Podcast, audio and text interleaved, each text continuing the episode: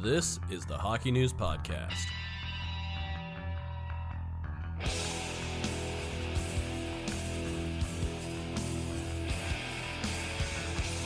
Welcome to the Hockey News Podcast, presented by McKenny Hockey and BetMGM. I'm Mike Stephens. Sitting across from me is Ryan Kennedy. Ryan, remember when I said that training camps and media days and all that was my favorite time of the year? You certainly did. I, I lied. I Okay. lied straight to your face on our first ever podcast we did together. How dare you? Which is a great way to start off our, our lovely partnership here. Um, it's actually now. I love the start of the season. You know, everyone is undefeated, but then we Mm-hmm. all get to once that once those couple games get to go in, we get to make you know sweeping judgments Yes. uh, that that will almost certainly not define the rest of the season. You know, guys who barely made it out of training camp are playing that will likely not be playing at the end of the season. It's great. I love it. What about you? What do you what do you do you like this time of year or I certainly do because there's so much anticipation heading into it. And you know what's really funny though? I get this thing where, you know, obviously certain fan bases uh, have expectations, and that first week, you know, anything can happen. Yeah.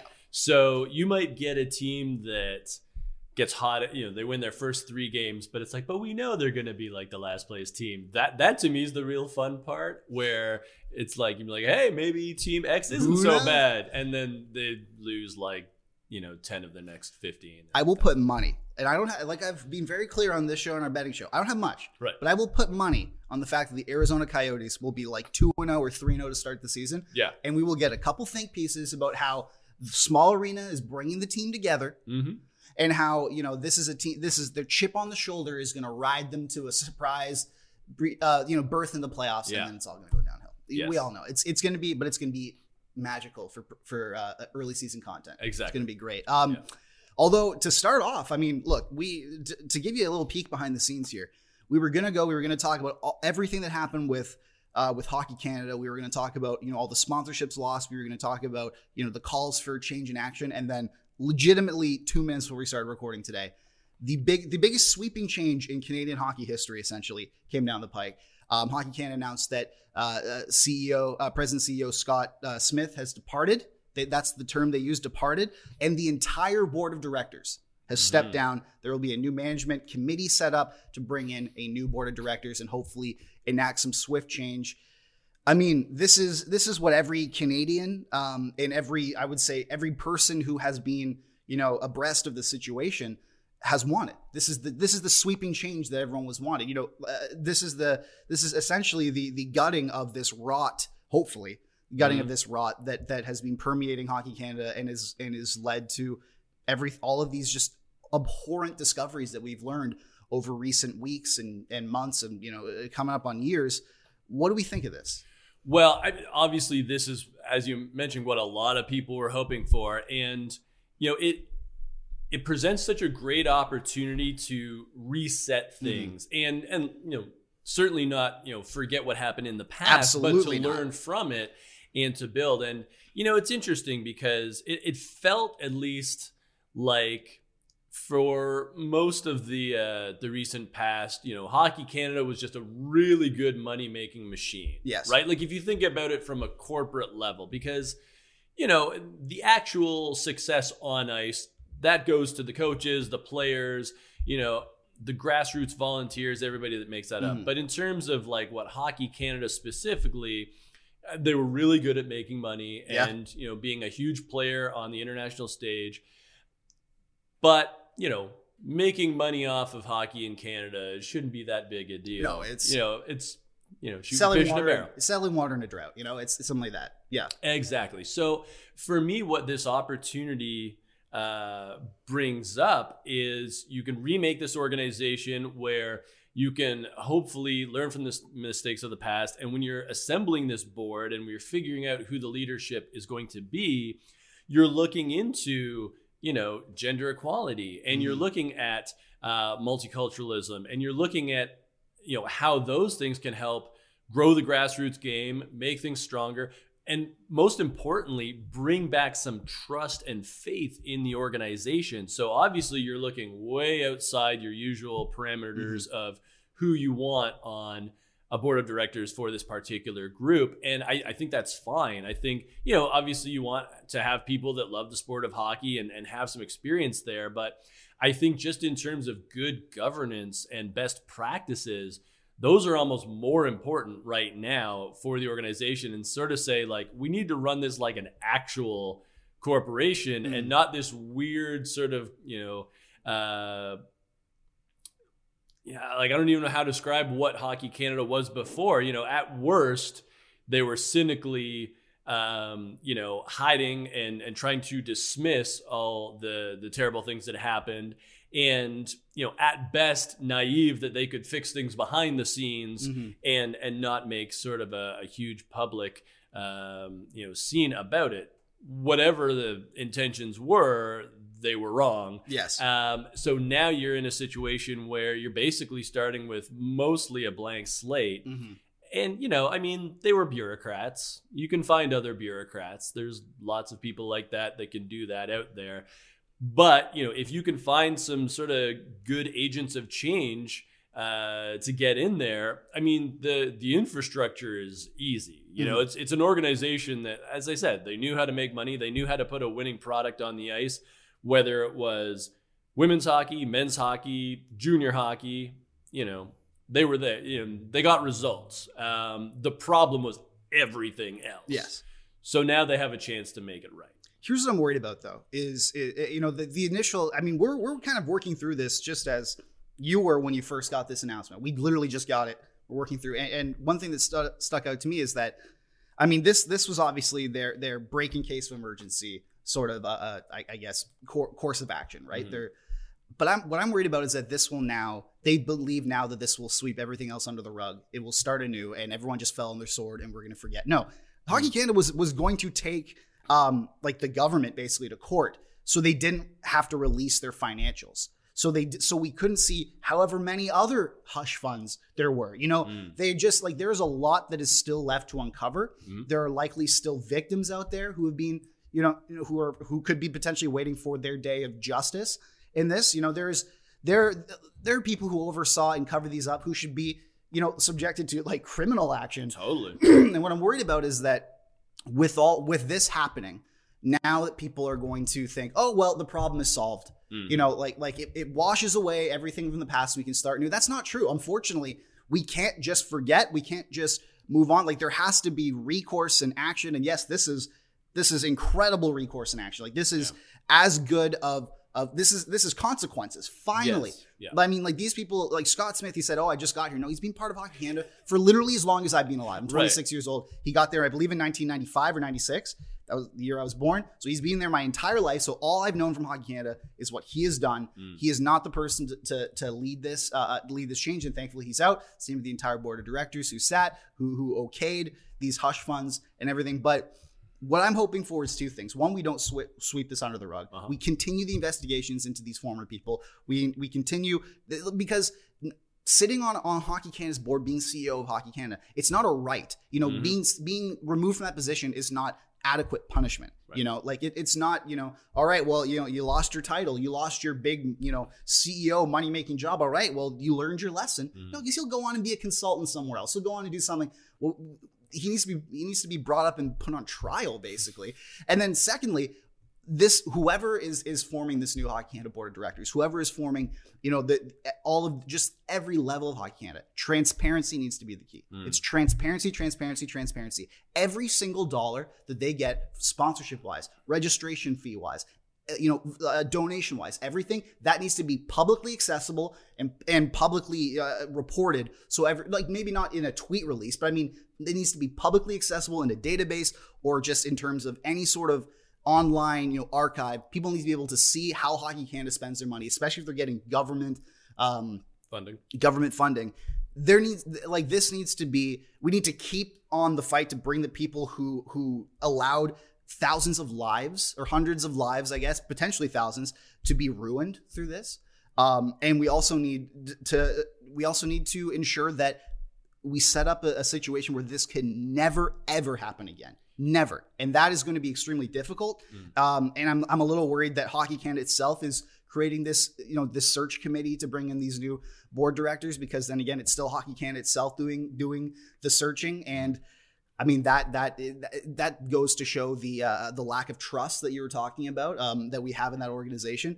But at least this is the I mean this is exactly what everyone wanted. But it, everything needs to be transparent as mm. like just as possible. Like like every single dime that goes in, every single penny that goes into that that organization needs to be publicly accessible. And we also need to ensure that we do not stop the investigations into the crimes of the past because this that's exactly what they wanted with this. This is a break glass in case of a scenario. This is mm-hmm. all right, we did what everyone wants was calling for us. We all fell on our sword. That exonerates us. It doesn't. Yeah. And I think accountability is the big yes. thing there. And, you know, it, it almost reminds me of, you know, when you get like a new president or prime minister just as like a financial crisis yes. is coming or you know the ceo of you know like a major corporation like an you know like a like a car company right when there's you know like a huge bailout or something yeah. where it's like yeah they're they're new but they still have to deal with you know what they what was left for them and I, I think that is going to be big where the type of people you bring in you want them to be kind of proactive on this and say, okay, like we have a lot of work to do, and um, and we're going to do it. I also think that you know when you look at the provincial hockey federations, uh, who you know ha- were sort of part of this battle as well. You had the sponsors mm-hmm. pull out, but then you also had, you know, Hockey Quebec or Ontario Hockey Federation. You had them, you know, saying we've lost faith. We're, yeah, like we don't want to give you the money. Yeah. Now, I think it's going to be very important because, again, you know, with them, you have organizations that have been doing this for a long time. They know what goes into it. They've dealt mm. with the, you know, Hockey Canada before. I think they can be very important uh, in saying, okay, here's what's in front of you, new board. Yes. Um, here are our expectations, and here's where you need to improve. So mm. it's going to take a lot of people, but this is a start.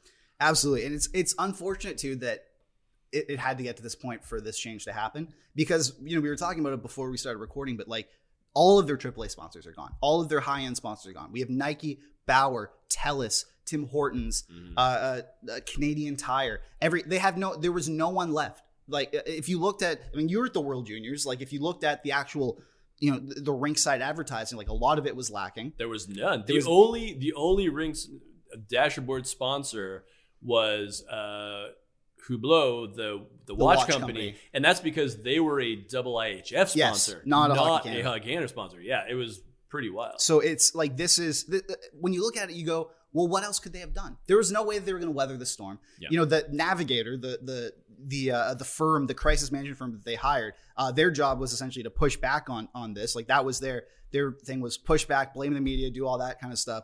Mm-hmm. Um, which is you know the natural i guess sort of way that people the natural sort of modus operandi that people use in situations like this these days. Thank you trump. Um, but uh, but but it, like there was no other recourse for this. There was no other like it's it's a shame that that this rightful action had to happen um, because they got backed into a wall. There was no way that this organization could feasibly continue yeah. in a financial sense. All of their sponsors pulled out. All of their other surrounding uh, organizations that that funnel money into them had pulled out. There was basically no cash income in there anymore. There was no yeah. money flow, and so you go, okay, well. At, at, at, this point, like there's nothing left for us to do. Opposed to where you would like to do, what you would like to happen is these things come out. You know, you get taken to Parliament. It gets revealed as it did, and then the people go, well, clearly I am doing something wrong here. I'm stepping down. No, right. this was like this was as much of a gun. This was a bazooka to the head. This wasn't just yeah. a gun. So d- let's not give them credit. Let's not like what I'm worried about is people going to go like, well, they finally did the right thing. Right. No, they did the right thing under duress. Yeah. Did the right thing because they were forced to. That's not doing the right thing. Yeah. If you hold me at gunpoint and say, give money to, to this homeless man outside instead of kicking him or something, yeah. that's not me being a good person. That's me doing something because I was forced to do it. And this that's exactly what they did here. And and so we need to uh, for people people are going to go and say, well, finally, like I said, at least they, at least they did the right thing. It took forever, but fine. No, they don't deserve credit for this, and you know exactly why. Because for uh, for someone we were going to talk about it, Andrea Skinner, the the interim board of uh, interim chair of the board, when mm. she stepped down, even her statement was what just went to show that this this organization, everyone in it, is so obtuse. They don't understand the the the, the gravity of the situation. They still don't understand what they did wrong. She was framing it as, "Well, I'm a volunteer. I'm doing you a favor, and it's just not worth my time anymore. So I'm going to step down." Right. You know, like this. These are the people we're dealing with. Yeah. They got forced to do this, basically kicking and screaming. This is not their their you know choice of free will. This is their well, the organization is going to literally fall into ruin, financial ruin, Yeah. if if we don't do this. So I guess we have to. Let's not give them too much credit for that. Fair. Yeah. Yeah. Um. All right. Do you want to you want to I guess move on to hockey Yes. on the ice. That'd Let's be great. Um. I guess our final thoughts would be good riddance. Hopefully there will be positive change Indeed. uh, moving forward. All right. The opening night of the NHL is today. It's That's Tuesday. right. Depending on when this comes up, you know, uh, when this gets gets posted, uh, you're going to be able to watch hockey the either the first game tonight or on Wednesday tomorrow. A lot happened over the weekend. Indeed. Um, uh, for our Canadian listeners out there, I'm sure you had a great time checking Twitter while your family judged you uh, in the living room because I certainly did. Um, I believe it was 64 players got placed on waivers on it was Sunday, Mhm. uh, and then the Monday waiver. Uh, a, a shockingly small amount of players got claimed. Actually, I was I was expecting a lot more. Cap crunch. Cap crunch, baby, it's it's insane. And It's there, real. I want to bring up, and, and as we go in here, I want to bring up some of the most perfect cap LTIR placements that we've seen the last couple days. Because I'm not. Have you have you seen any of There was a couple of fun ones. Yeah. Yeah. So so we'll go through that. Ryan, let's start. Let's go through these. Let's go through some of these teams alphabetically. Let's talk about some of the interesting, you know, opening night sort of sort of shifting and and, and shimmying that these teams have done. Mhm. Arizona, obviously, either number one. They're always active on waivers. Mhm. That's the basically the only way they can get players at this point is forcibly bringing them to Arizona. Um, they grabbed Juuso Valimaki, which I think is actually worthwhile pickup. You know, For like sure. he's a former first round pick. He obviously, you know, was wasn't going to make it in Calgary. Apparently, things had stalled there. Mhm. Um, but and so they picked him up. He's a good defenseman, and then uh, Connor Ingram, who actually got into some playoff games for uh, the Predators last year. Um, it didn't look all too bad. It looked better than David Rittich, I can tell you that. So, you uh, uh, and and because of that, jo- Jonas Johansson and Jakob Chychrun are both hurt. What do we think of Arizona's moves? I like it a lot. And, you know, we're at the point where, yeah, we know Arizona's rebuilding. Yeah. They're going to be probably one of the weakest teams in the NHL. Uh, you know, if they got Connor Bedard first overall, that would be huge in their rebuild. But, you know, just picking up little assets here and there. And, you know, and Connor Ingram, you know, as you mentioned, a, a goalie that can give you some starts. He so can play. He you can know? play. So you go, you know, and Karl Vejmelka, uh, you know, we saw him have some pretty good runs last year. Came out year of nowhere too. came out of Yeah. nowhere. So you know your goaltending, I think, Mhm. improved right there, uh, and it didn't cost you anything because it was waivers. And then yeah, Valimaki, very interesting because Calgary essentially had too many good defensemen. Yep. And you know this is a player who his development curve really got stunted by injuries. Yes. and I believe he's 24 years old He's right now, pretty young. 24, 25. Um, but in terms of actual experience and ice time, it's been a bit, of a struggle. But Mhm. as you mentioned, first round pick, uh, you know, can do a lot out there on the ice. Had some offensive upside. Uh, you know, has size. He can, he can defend as well. So for a team like Arizona, especially with Chychrun uh, on the shelf to begin the year, you say, hey, free defenseman and one that has some nice potential. You know, like I think Valimaki, if he can find his range, you're looking at like a second pairing guy Mhm. at this point, uh, especially in Arizona. Uh, I mean, heck, you know, they might even put him in the first pairing. Who knows? I mean, you know, Shane Gostisbehere is obviously going to be, um, you know, up there, but otherwise, you know, they have a lot of sort of defensive defensemen Yeah. um, on that roster, and and Valimaki is a two way guy, so he can kind of help out there. So you know, and Dylan Guenther made the roster, uh, which Mhm. is very positive. He was a high pick for them, and uh, again, you know, with Arizona, this is a year where it's okay. Who, let's see who's going to step up because you know we're looking towards the future. We want to figure out who our cornerstones are, Mhm. and I think that um, Valimaki gets a great opportunity Yeah. to kind of start fresh here because he was he was frankly blocked in Calgary by a super strong lineup. So now he gets a chance uh, to spread his wings and hopefully he stays healthy. Healthy. And the best thing that that Arizona's looking for is asset management. It's cost control. Mm-hmm. Like you say, he's 24, so he's still pretty young. I mean, I'm 26, There you go. so hopefully, hopefully 24 is still pretty young. If not, then my life is uh, peaked at this point. Um, but he's making 1.55, Yep. and then he's an RFA upon expiry. Mhm. So you know what? He can't even leave if he wants to. He's got to stay. Yeah. Um, so that's pretty great. Con- like we said, Connor Ingram, he's a body. He can give you starts. Yeah. Um, he he you know he he played the Colorado Avalanche in the first round of the playoffs and didn't look terrible. There you go. What Yeah. else do you want to? What else do you want to see? Um, all right, moving on. We have Columbus, a very intriguing team. Yes. Uh, very intriguing team going into the season. They have a lot of. They have a sneaky. Like they're building a good little young core there. Mhm. You know, they like Johnny Gaudreau's not young, but I mean like. Right. They got they got some you know they got Boqvist they got you know like we're talking about here Kent Johnson Mhm. Mathieu Olivier Justin Danforth those three made the team but no Kirill Marchenko no David Jiricek and they waived Emil Bemstrom Yeah, so this is Mm. really interesting because you know Kirill Marchenko is a prospect that really developed well back in Russia, and then he's you know he's coming over here. There's a lot of excitement, big body, and he's like built like a linebacker. So Mhm. you know all the Ohio State fans, I'm sure, are pretty psyched about that in Columbus. the Ohio State University The Ohio State Yes. University, exactly. Um, yeah, a lot of potential there, but for some reason, uh, they they weren't feeling him at camp, so they send him to Cleveland. Uh, and at the time, it, it felt like it was you know, it- like Emil Bemstrom was the one that benefited, but then obviously he was uh, he but was he's still on the team I guess now right like he hasn't been sent down officially has he Uh, not to my I don't knowledge, believe not so. not right now. Um, but you know, Kent Johnson makes the team, so that's very exciting. You know, we saw a bit of him at the end of last year, coming out of the University of high Michigan. draft pick exciting Yeah, and awesome at the World Juniors this summer in Edmonton. Uh, obviously, you know, had the golden goal, and uh, and just really, I mean, he's more of a playmaker than a shooter, and he was dishing off amazing passes all tournament long. Uh, so it was kind of funny that he got the goal coming off an amazing pass from Logan Stankoven. But Kent Johnson's super fun to watch, so it'll be neat to see what they do. But you know, very interesting. Uh, Mathieu Olivier, Mm. who you know, he's a tough guy, he can drop the gloves for you. Uh, and then Justin Danforth, just sort of a speedy energy guy, like took the the route not usually seen. He played for Sacred Heart. You know, he went over to Europe. He's Yeah. been in all over the minors, but you know, spent a good chunk of the time with uh, Columbus last year, so he earns it. Jiricek, it's not really a surprise to me necessarily that he didn't make the team, but it's interesting that they decided to start him in Cleveland in the AHL because Mhm. obviously they could have sent him back to Europe. But it, I, I get the sense That that.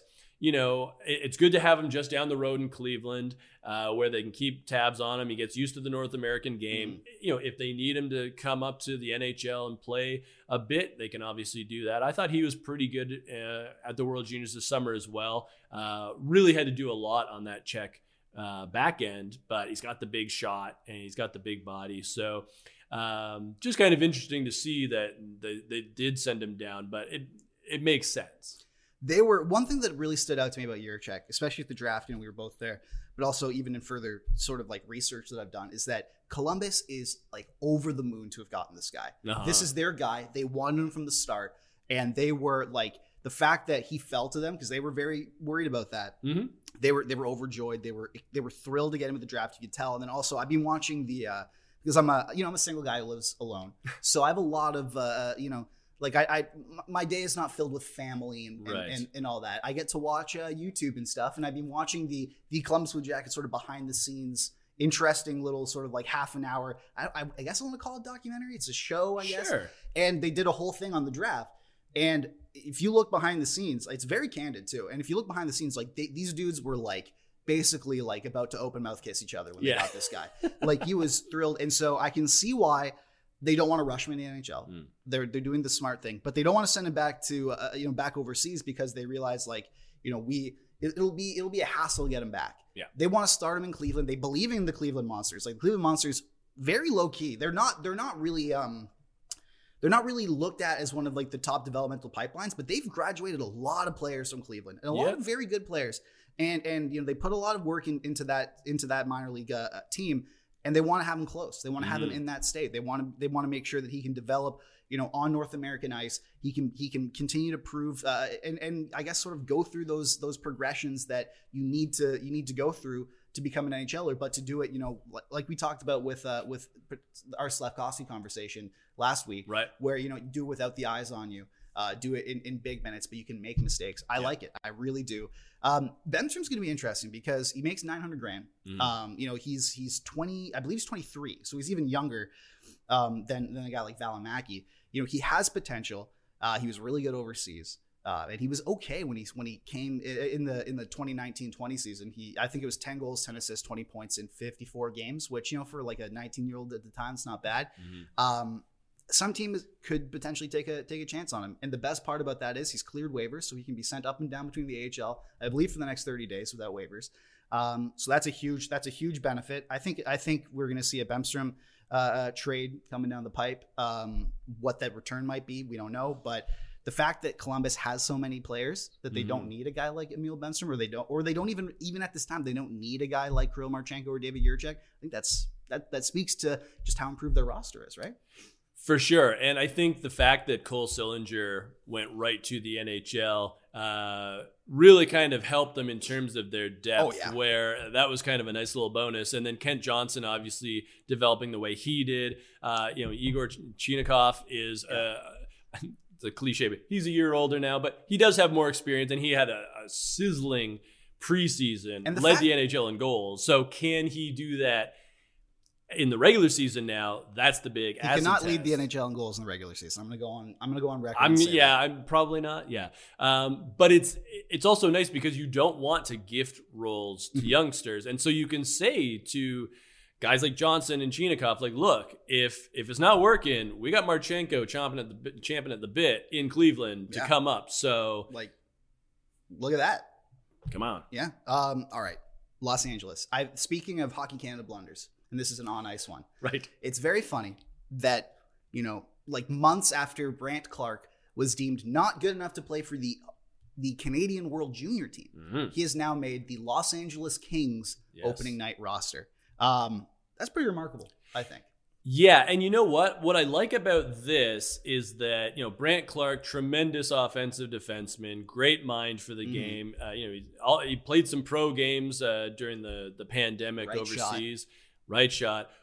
I love him coming to Los Angeles now because he can get so much from Drew Doughty Oh yeah. like Drew Doughty on the ice. I mean, we've seen what he's done throughout his career, and you know, Doughty had a nice bounce back last year. But just having that mentorship, and you know, they have some other good defensemen there that that can move the puck as well. But I mean, Doughty has seen it all. He's done it all, whether it's Stanley Cups or you know the Olympics. Um, you know, he just has such a huge resume to to have that connective tissue Mhm. in LA, and that's what I like the most about this it wasn't even really a rebuild it was just kind of a retool with LA where you know they had some down years but then they kept guys Yes. like Kopitar and Doughty where again you know with Quinton Byfield he has a tremendous mentor in uh, Andre Kopitar as Yes. a big center um, you know with a lot of potential and then even adding Philippe Danault who's a different type of center he doesn't have the size but it's just so great for a young center like Byfield to have those guys to look Mhm. up to and just watch them practice.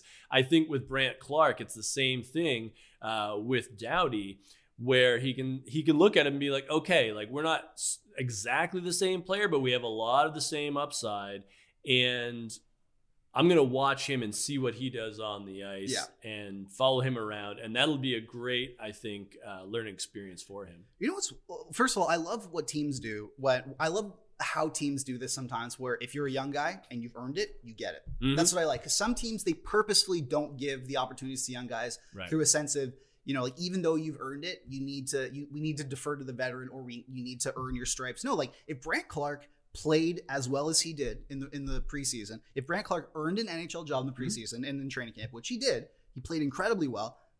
Give it to him. See what he can do. Totally. And and you look at LA's defense, and what's the most sparse asset in the NHL right now? I, it's been right shot D. You want to know how many right shot D LA has? How many they got? They got one, two, three, four, five out of their seven are right shot, Wow. and and those five are Doughty, Matt Roy, uh, or Matt Waugh, however you want to pronounce it, Sean Walker, Sean Durzi, Brandt Clarke, and then even in Mm. and then even in their non rosters, Tobias Bjornfot. Mm-hmm. There you go. Like it's uh, Bjorn Fott, and then even a guy like Jordan Spence coming up. He's a right shot. They, this is a this is a remarkably built team.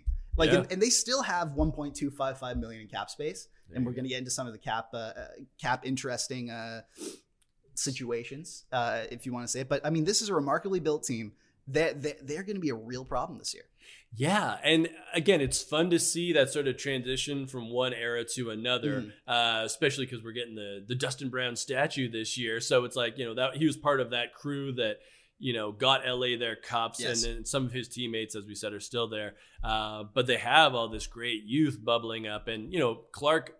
I don't know if it was a one for one thing, but Bjornfot is a guy that's played in the NHL before, and Mhm. he doesn't make the team. Uh, Brandt Clarke does. So a- again, you know, it's like you can't be comfortable because there's guys, you know, bubbling up from below. And I, I- you know, Kim Nousiainen is another play, player that did not make the roster, but I've seen him play some very good hockey in his development years as well. Another young guy. Um, so it's it's fun because they're, the assets are there. And like you have depth.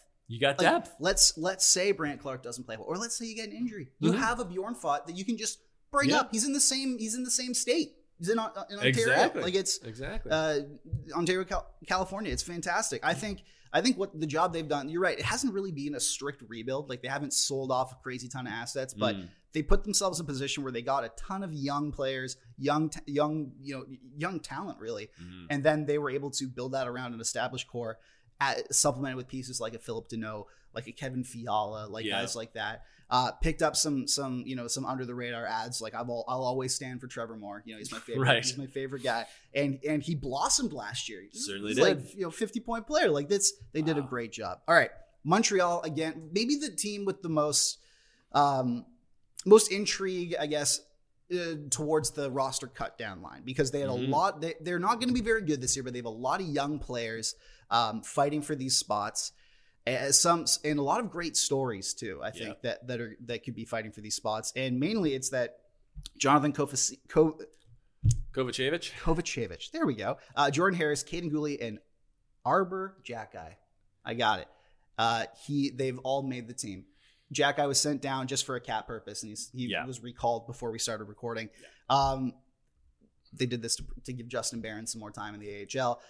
What do we think of these guys? Ko, uh, Kovacevic was a waiver. Uh, Yes. Uh, I guess sort of like ad uh, from Winnipeg, right? Yes. Yes. and uh, you know he might end up going down. Uh, you know, uh, He can. because- yeah, Because because he's cleared, or, or no, he didn't. He got he got claimed, so no, we can't. They have to put him on waivers him down again. right. Yeah. And and they might have to do that anyways because you know Joel Edmundson is hurt right now, but I don't think he's too far off. But um, you know Kovacevic, uh, big body, played for Merrimack College in the NCAA. Um, so you know, it'll be interesting to see how he fits in. But it's fun because you know, and Arber Xhekaj has been kind of one of the great internet stories I found. Like he's Yes. kind of always trending on Twitter, uh, and it's interesting because you know he started his OHL career off in Kitchener, and I do remember seeing him in his draft year, and.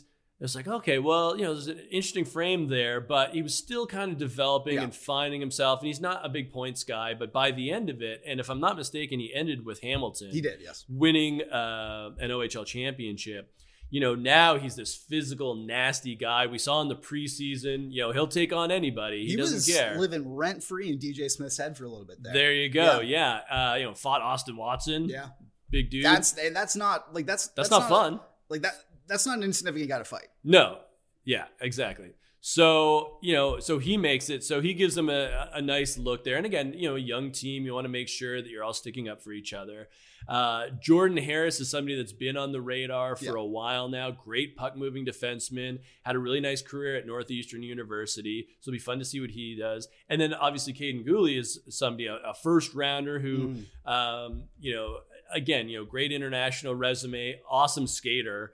And you know, it's it's kind of funny that the defense is so young right now with Edmundson out. You got David Savard, And obviously. you got Mike Matheson too. You got Mike Matheson, but you have all these young guys, and they they're totally different players. Yeah. which I think is very fun.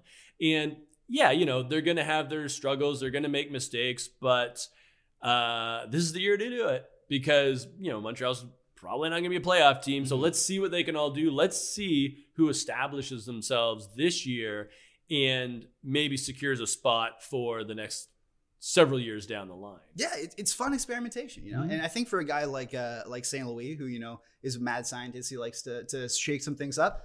like you have so many sort of you have so many different assets at your, at your disposal Yeah. now. You can really you can you know shelter one guy while throw another guy to the wolves. You can do all. It, it'll be a lot of fun. Mhm. Um, New Jersey. Shout out to the guy who I did my first magazine feature on, uh, Simon Nemec. There you go. Uh, I'm always gonna have a soft spot for him um, because he uh, he was a great interview and he likes F1 and he doesn't have time to watch Netflix. That's a that's a big thing that I got from him. there you go. He he made the team second overall pick. You know, very talented right shot defenseman. I think you know like he's another he's like Jiricek where he could go down to the AHL if they really wanted to. He just absolutely tore up the um, Slovakian league. Uh, last year, like he was, he was a superstar as a 19 year old, 18 year old. He was too good, really, for that for that league. So I think this is a better, I think this is the better developmental option to send uh, to either keep him in the NHL or send him down.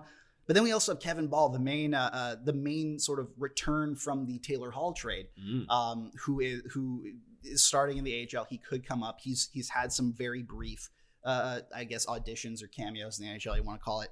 Hmm. New Jersey like is another team that they're not going to be that good this year. We really don't think they've added some pieces that would suggest they think they're going to be good this year. Hmm. They Ondrej Palat, you know, another year of Dougie Hamilton Yeah. you know, guys like that. But I'm, I'm really intrigued to see what Nemec does because he's so talented. He's got he's he's got so many gifts. He does everything really well. I feel like his game out of any of the defenders that were picked, and I know it's not really a hot take to say the second overall pick, like the top defenseman is going to do this, but I think his, in terms of any defenseman that was picked this year, his game could translate best to the NHL right from the hop. I Mm. think.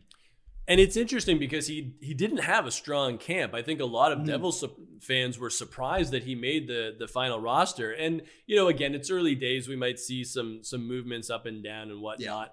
Um, but it's interesting to. I, I'm going to be intrigued to see how New Jersey handles him. Like, is this the sort of thing where he gets nine games? Uh, you know, do they send him down? Like, I mean, they, I guess they still could send him to Europe if they wanted to. Um, they could whenever. they They could do they could do whatever. You know, is it the sort of thing where you know he watches a game from the press box, then he plays a game? Um, you know, at what point do they bring Kevin Bahl up? They're completely different defensemen because Kevin Bahl is humongous. huge. I think he's six foot seven, He's probably two thirty, maybe Yeah. two forty. Uh, Simon Nemec, obviously, uh, you know, a mobile six foot puck mover, can do a lot of things for you there. So uh, that's an intriguing situation because it's not like Nemec forced their hand. Yes. So what's the you know what's the roster look like in two weeks, three weeks from now? That to me is very interesting. They also already have three like top six right shot defensemen. Like their right side's actually pretty legit. They have you know Dougie Hamilton, John Marino, and Damon Severson. Yeah. So I mean, like unless you're gonna get Nemec to plan his offside, Mm. which I mean, if you have a right shot, a youngster, like I don't know why you'd want to make him do that. Yeah, It- maybe it- someone else switches. It's very, but then like, are you gonna?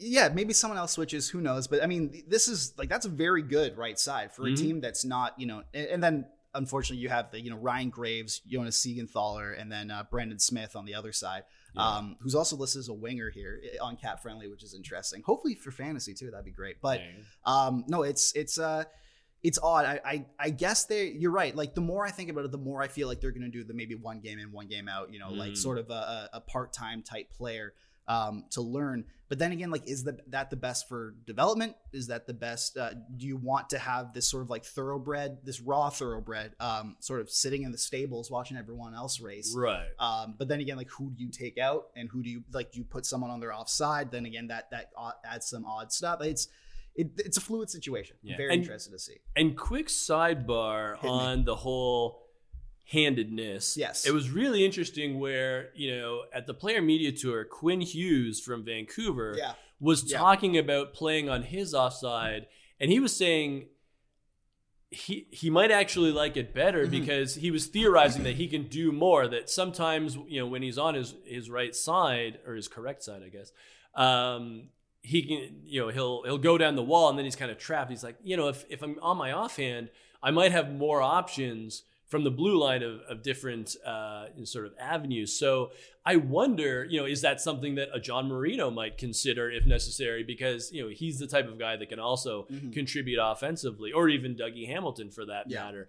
Um, so I don't know, just something I've been thinking. And something that's that's definitely on the same line, same uh, uh, scale as that is that when I play NHL uh, Mhm. 22, I'm a defenseman. I shoot left, but I like to play right D. well, there you go. Um, and I think it's just because it opens up the pass lanes a bit. I'm allowed. I'm on the right side, but my my stick is towards the center of the ice, Mhm. uh, which allows me to do sort of cross rink passes more, maneuver a little bit better. Off the face off, it's a little different just because you're not um, in sort of like a one timer scenario. Right. but it doesn't really matter. There you go. Um, yeah, and, and that, like I like I said, is definitely on the same level as Quinn Hughes. Uh, uh, yes, switching it up. I was gonna say you are the Quinn Hughes of video games. I am. Yes. Um, yeah, uh, there's not even a there's not even a joke to be made about that because it's just so serious and true. Um, all right, the team that everyone's been waiting for, the team that has that is one of the most perfect LTIR placement teams uh, we can have. Um, they have I have more money literally in my pocket right now than they do have cap space. I have I have a five dollar bill in my wallet. The Toronto Maple Leafs have four dollars in cap space right now. Remarkable, Brandon Pridham. Like I like, and I'm barely kidding when I say this. Should be on Legends Row. Like he is like I I don't know. He he had to commit like tax fraud or something to do that, right? Like it's it's crazy.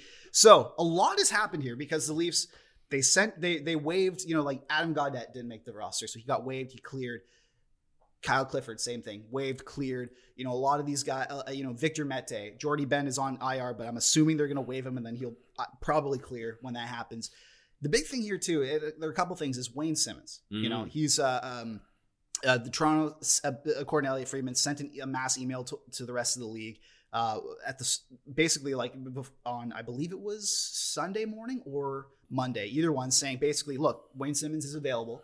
Uh, the return in a trade is not as important as doing right by the player Mm. because I mean that organization loves Wayne Simmonds. You know he's a great person. He's one of the best locker room people in the league. Everyone loves him.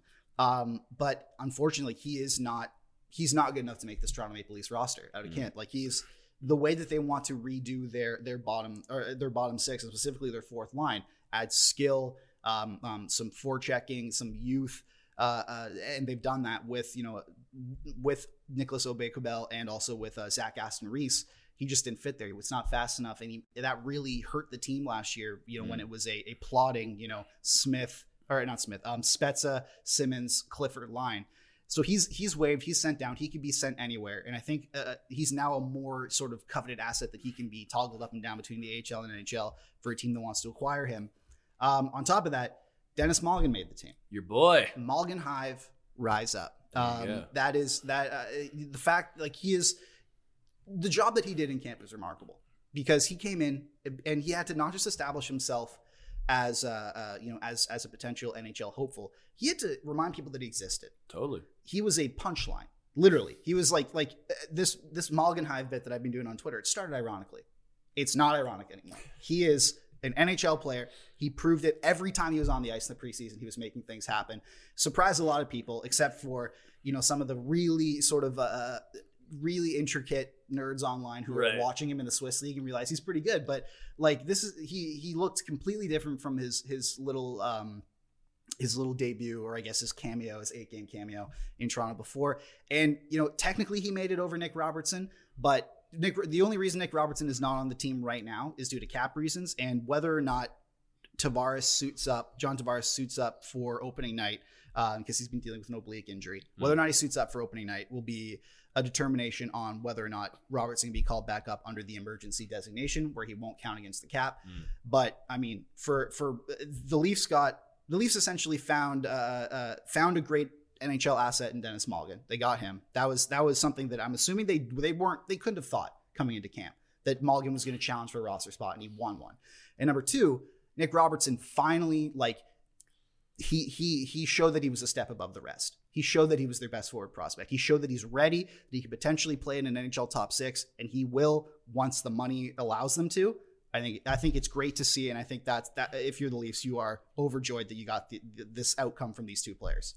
Yeah, and then at this point, you just hope that uh, you know Malgin can produce in the regular season, and that you can get Robertson into the lineup. And again, that is the challenge of when you have so much salary Yes. wrapped up in your top guys, and, and you are so close to the salary cap, literally four dollars. Um, I mean, that's the intrigue in Toronto, right? Is making sure that you can actually ice the best roster possible Yes. Based on all these off ice factors, and it you know it's going to be a challenge for them, but we'll see what happens. And you know, Tavares is kind of the the key there Mm-hmm. because he is a big money player that obviously also dealing with an injury. And if he if he misses if he misses so the situation essentially is if he misses the first game, um, the Leafs will have to dress like 19 players, but then that triggers their eligibility to call up Nick Robertson under emergency circumstances because I believe they have to play one game. Um, uh, they have to play one game, sort of that that uh, shorthanded, and then the then the league can be like, oh yes, now we can step in, now we can give that to you. Um, Right. I want to talk. th- th- Those are the rest of the teams that are really interesting. I want to talk about some LTI replacements because this it. is and not not very long, but this is incredible. Like this is remarkable because I want to just put into context: getting a couple hundred thousand dollars, um, like getting within a couple hundred thousand dollars for your LTIR pool uh, uh, space is r- extremely hard. Like you have to like it, you have to really maneuver some things. It is it, it is remarkable. And here are some of the. I want to go from bottom to top here. Right. The Edmonton Oilers, with their LTIR placement, you know, heading into the regular season, they had to lock it in, be compliant. They have $167 in cap space. Wow. $167. That's remarkable. The Tampa Bay Lightning, a team that is always doing this, always going crazy with with the LTIR pool. Do you want to take a guess how much they have? I'm gonna say ninety-eight dollars. $33 in cap space. Wow. um, the Vegas Golden Knights, who and and this this was reflected in the extremely specific Nick Hague uh, uh, Right. contract. I believe it was two point two nine or no two point two four five, and then like the dollars were like six four three or something, something extremely. They have sixteen dollars in cap space. Amazing. The Toronto Maple Leafs, as I said, four dollars in cap space, and the piece de resistance, the the the creme de la creme. I have no idea how they made this happen, yet they did. The Vancouver Canucks, they have exactly zero dollars in cap space. It was right on the nose. Wow. Not a single penny to move in either direction. We don't even have pennies anymore. That's But right. even if we did, yeah. they wouldn't have any to move in either direction That's right.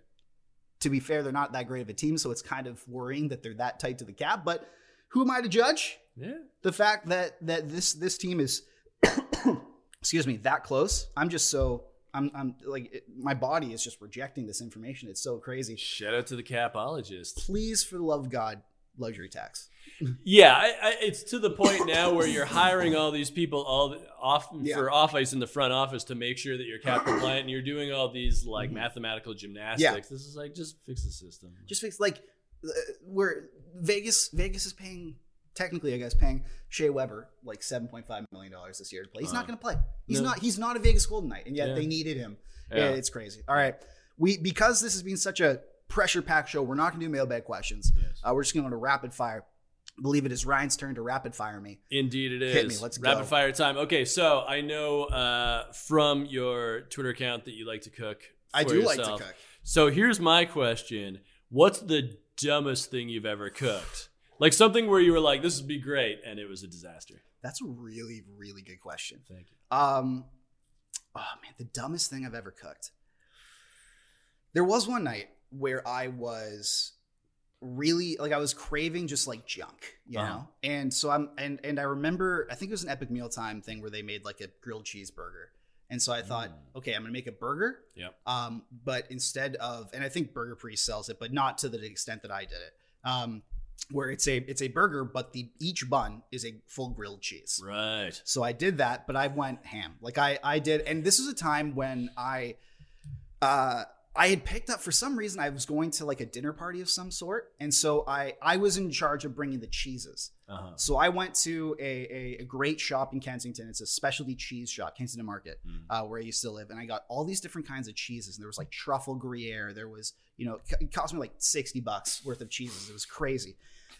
And and I and I had them, and you know everyone really enjoyed them, but there was a lot left over. And so they're like, just take home the cheese with you, Mike. Like you bought it. Like, why don't you like and I'm like, okay, cool. So I so for the grilled cheese, I obviously did the cheddar and all that, but I added like like maple smoked uh, brie and, and like like it was it was really cool. And then I Uh-huh. and then for the burgers, I did a double, add a little bit bacon in there, and then, Nice. then the same thing. Put it together. I ate it, and it felt like I had ate, eaten like a solid lead anvil in my body for the next like couple for the next couple days. Like legitimately, Right. it was it was hampering my ability to move. and I'm I'm like never again. right. I went like to to burn that off. I went on. I think it was like because I can't run because of my knee right now. So I, I I go on these really long hikes, and I did. I went in total in that week. I did about 120 kilometers of hiking Wow. to burn that off, and it still didn't feel right. Like I still like I this was. I would say maybe like three months ago or something, and I still feel like there's a little bit of it left in my body. So look, it tasted really good, but the shame Mm. not just not just the after effects, but the shame involved in that. It's not worth it. I'm sorry, guys. It's not. Fair, fair. So for me, Yeah. uh, back when I was like first dating what would become my wife, Mhm. I was like, I'm gonna make My wife. homemade salsa.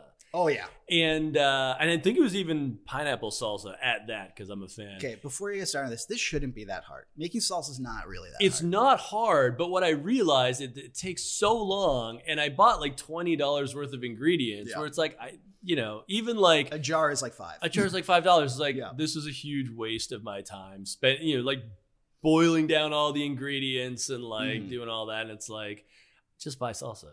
It's really one of those things where it's like it's not worth it to make it yourself.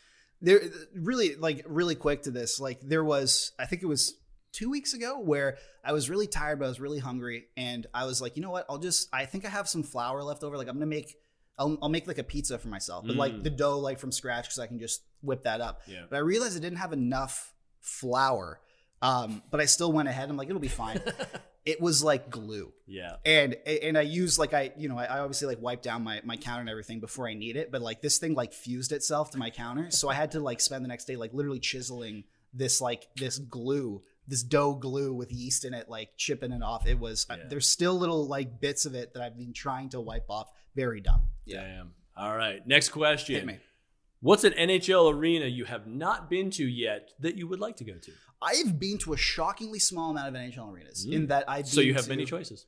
I've yes I've been to the old Joe Louis Arena. Mm-hmm. I have been to obviously Scotiabank uh, uh, Arena slash Air Canada Center, Mhm. um, work purposes mainly. Mhm. Um, and I've been to Ball Arena and uh, uh. Amalie Arena, and that is it. Wow. I have not been to. So I would really like to go to um, Seattle's arena. Yeah. I've heard you know the I, the natural lighting in there is something I'm very interested to see, especially mm. for a morning skate because I have I have a feeling that the sun is just going to wreak havoc on the the sight lines on that rink. I don't mm. know why they would do that because if you mm. look at certain NFL stadiums, like like for example in, in Dallas, they have sort of like a half covered roof. yeah. So one side of the field for half the game is like just getting blasted with sunlight, and the other is not. And so it, it's actually like a, a detriment to the team that's starting on that side. I don't know why you would build a hockey arena with that, but natural light is always nice. I like to do that. Mhm. Um, I would like to go just to see what it's like. I know this is a very weird option, but I'd like to see what it's like to go to uh, the Saddle Dome um, Uh-huh. because I know it's falling apart. I'd like to see that. And I'd also uh, like walking on the catwalk to get to the press box. I think is pretty cool. Um, and obviously Vegas is. I, I think Mhm. T-Bone will be really cool. I just want to see the ambiance, like the the stuff. But I thought that that ball arena really surprised me. I was, was very nice. I was I thought it was a really nice arena yeah. really nice facilities, great buffets there for us. Yeah. Um, you know, uh, the best donut I've ever had that also exploded all over me. Uh, it was it was a white powder donut, so I looked like uh, uh, uh, friggin' Tony Montana for a little bit there. Yeah. It was it was really good. I'd like to like to enjoy that. Yeah. What about you? I feel like you've been to way more than I have. So you, I've been to most at this point, Okay. but I have not been to Anaheim, and I hear that Anaheim has a very nice arena. Honda Really? Center. Yes. So I would like to. I'd like to check out Anaheim. I'm intrigued about. It. And see, I haven't been to Seattle yet. I would Yeah. like to see Seattle as well. see. Probably. I like the one place I would not want to go to is Columbus because I don't want to hear that cannon. fair. like, it's it's loud. I, I've I've heard, Yeah. and I, I- like I'm someone who just hates jump scares. Like I can watch Okay. a horror movie all day, every day, Right. but jump scares make me angry. They don't make me scared. Like Gotcha. if someone, you know, if Michael Myers jumps out of the closet and was like, Blah, I'm just like, oh, f you, man. Like you know, I'm trying to fight the screen. Right. Uh, I feel like I feel like if we were sitting next to each other, uh, you know, uh, you would just be getting me getting progressively more angry. gotcha. As the game went on, I feel like I'm not a f- pleasant person to be around when that happens. So Fair. I'm doing it for you. okay. Good. Good. Okay. Uh, give me a personal superstition.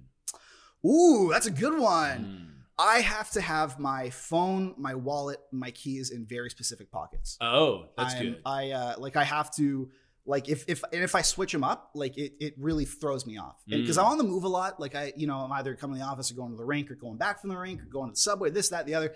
I always have to have my my phone in my right pocket, my wallet in my left, my keys in my back. Um, and then uh, uh and then potentially like, you know, if I'm wearing a jacket, headphones in the jacket left pocket. Uh, Gotcha. everything else, like it, it like whatever, but if if any of those get switched up, if my phone is ever in my left pocket, like I feel weird. I feel naked. It doesn't it doesn't work. So Mm. if if you ever see me walking down the street and I have my phone in my left pocket, that's a clone and you need to shoot it. Nice. Yeah. It's like they live. Exactly. Right. Mine is like something that I don't know how I stumbled upon this, but I call it never separate the mother from the cub. And it's like I don't like this be between like a mother and their child. Mhm. And like you know, I drop my own kids off at school. It can sometimes be difficult because kids just run all over Yeah. the place. But for some reason, it's like a weird vibe where it's like if I'm between the two of them, it feels like it's off. Like I don't know. It's just like I say, it's a vibe thing. So Speaking to that, actually, another one is if I'm ever walking with, like, like with a girl or a woman or whatever on the street, whether it's uh, my mom, whether you know a romantic partner, sister, whatever, I always have to be on the outside.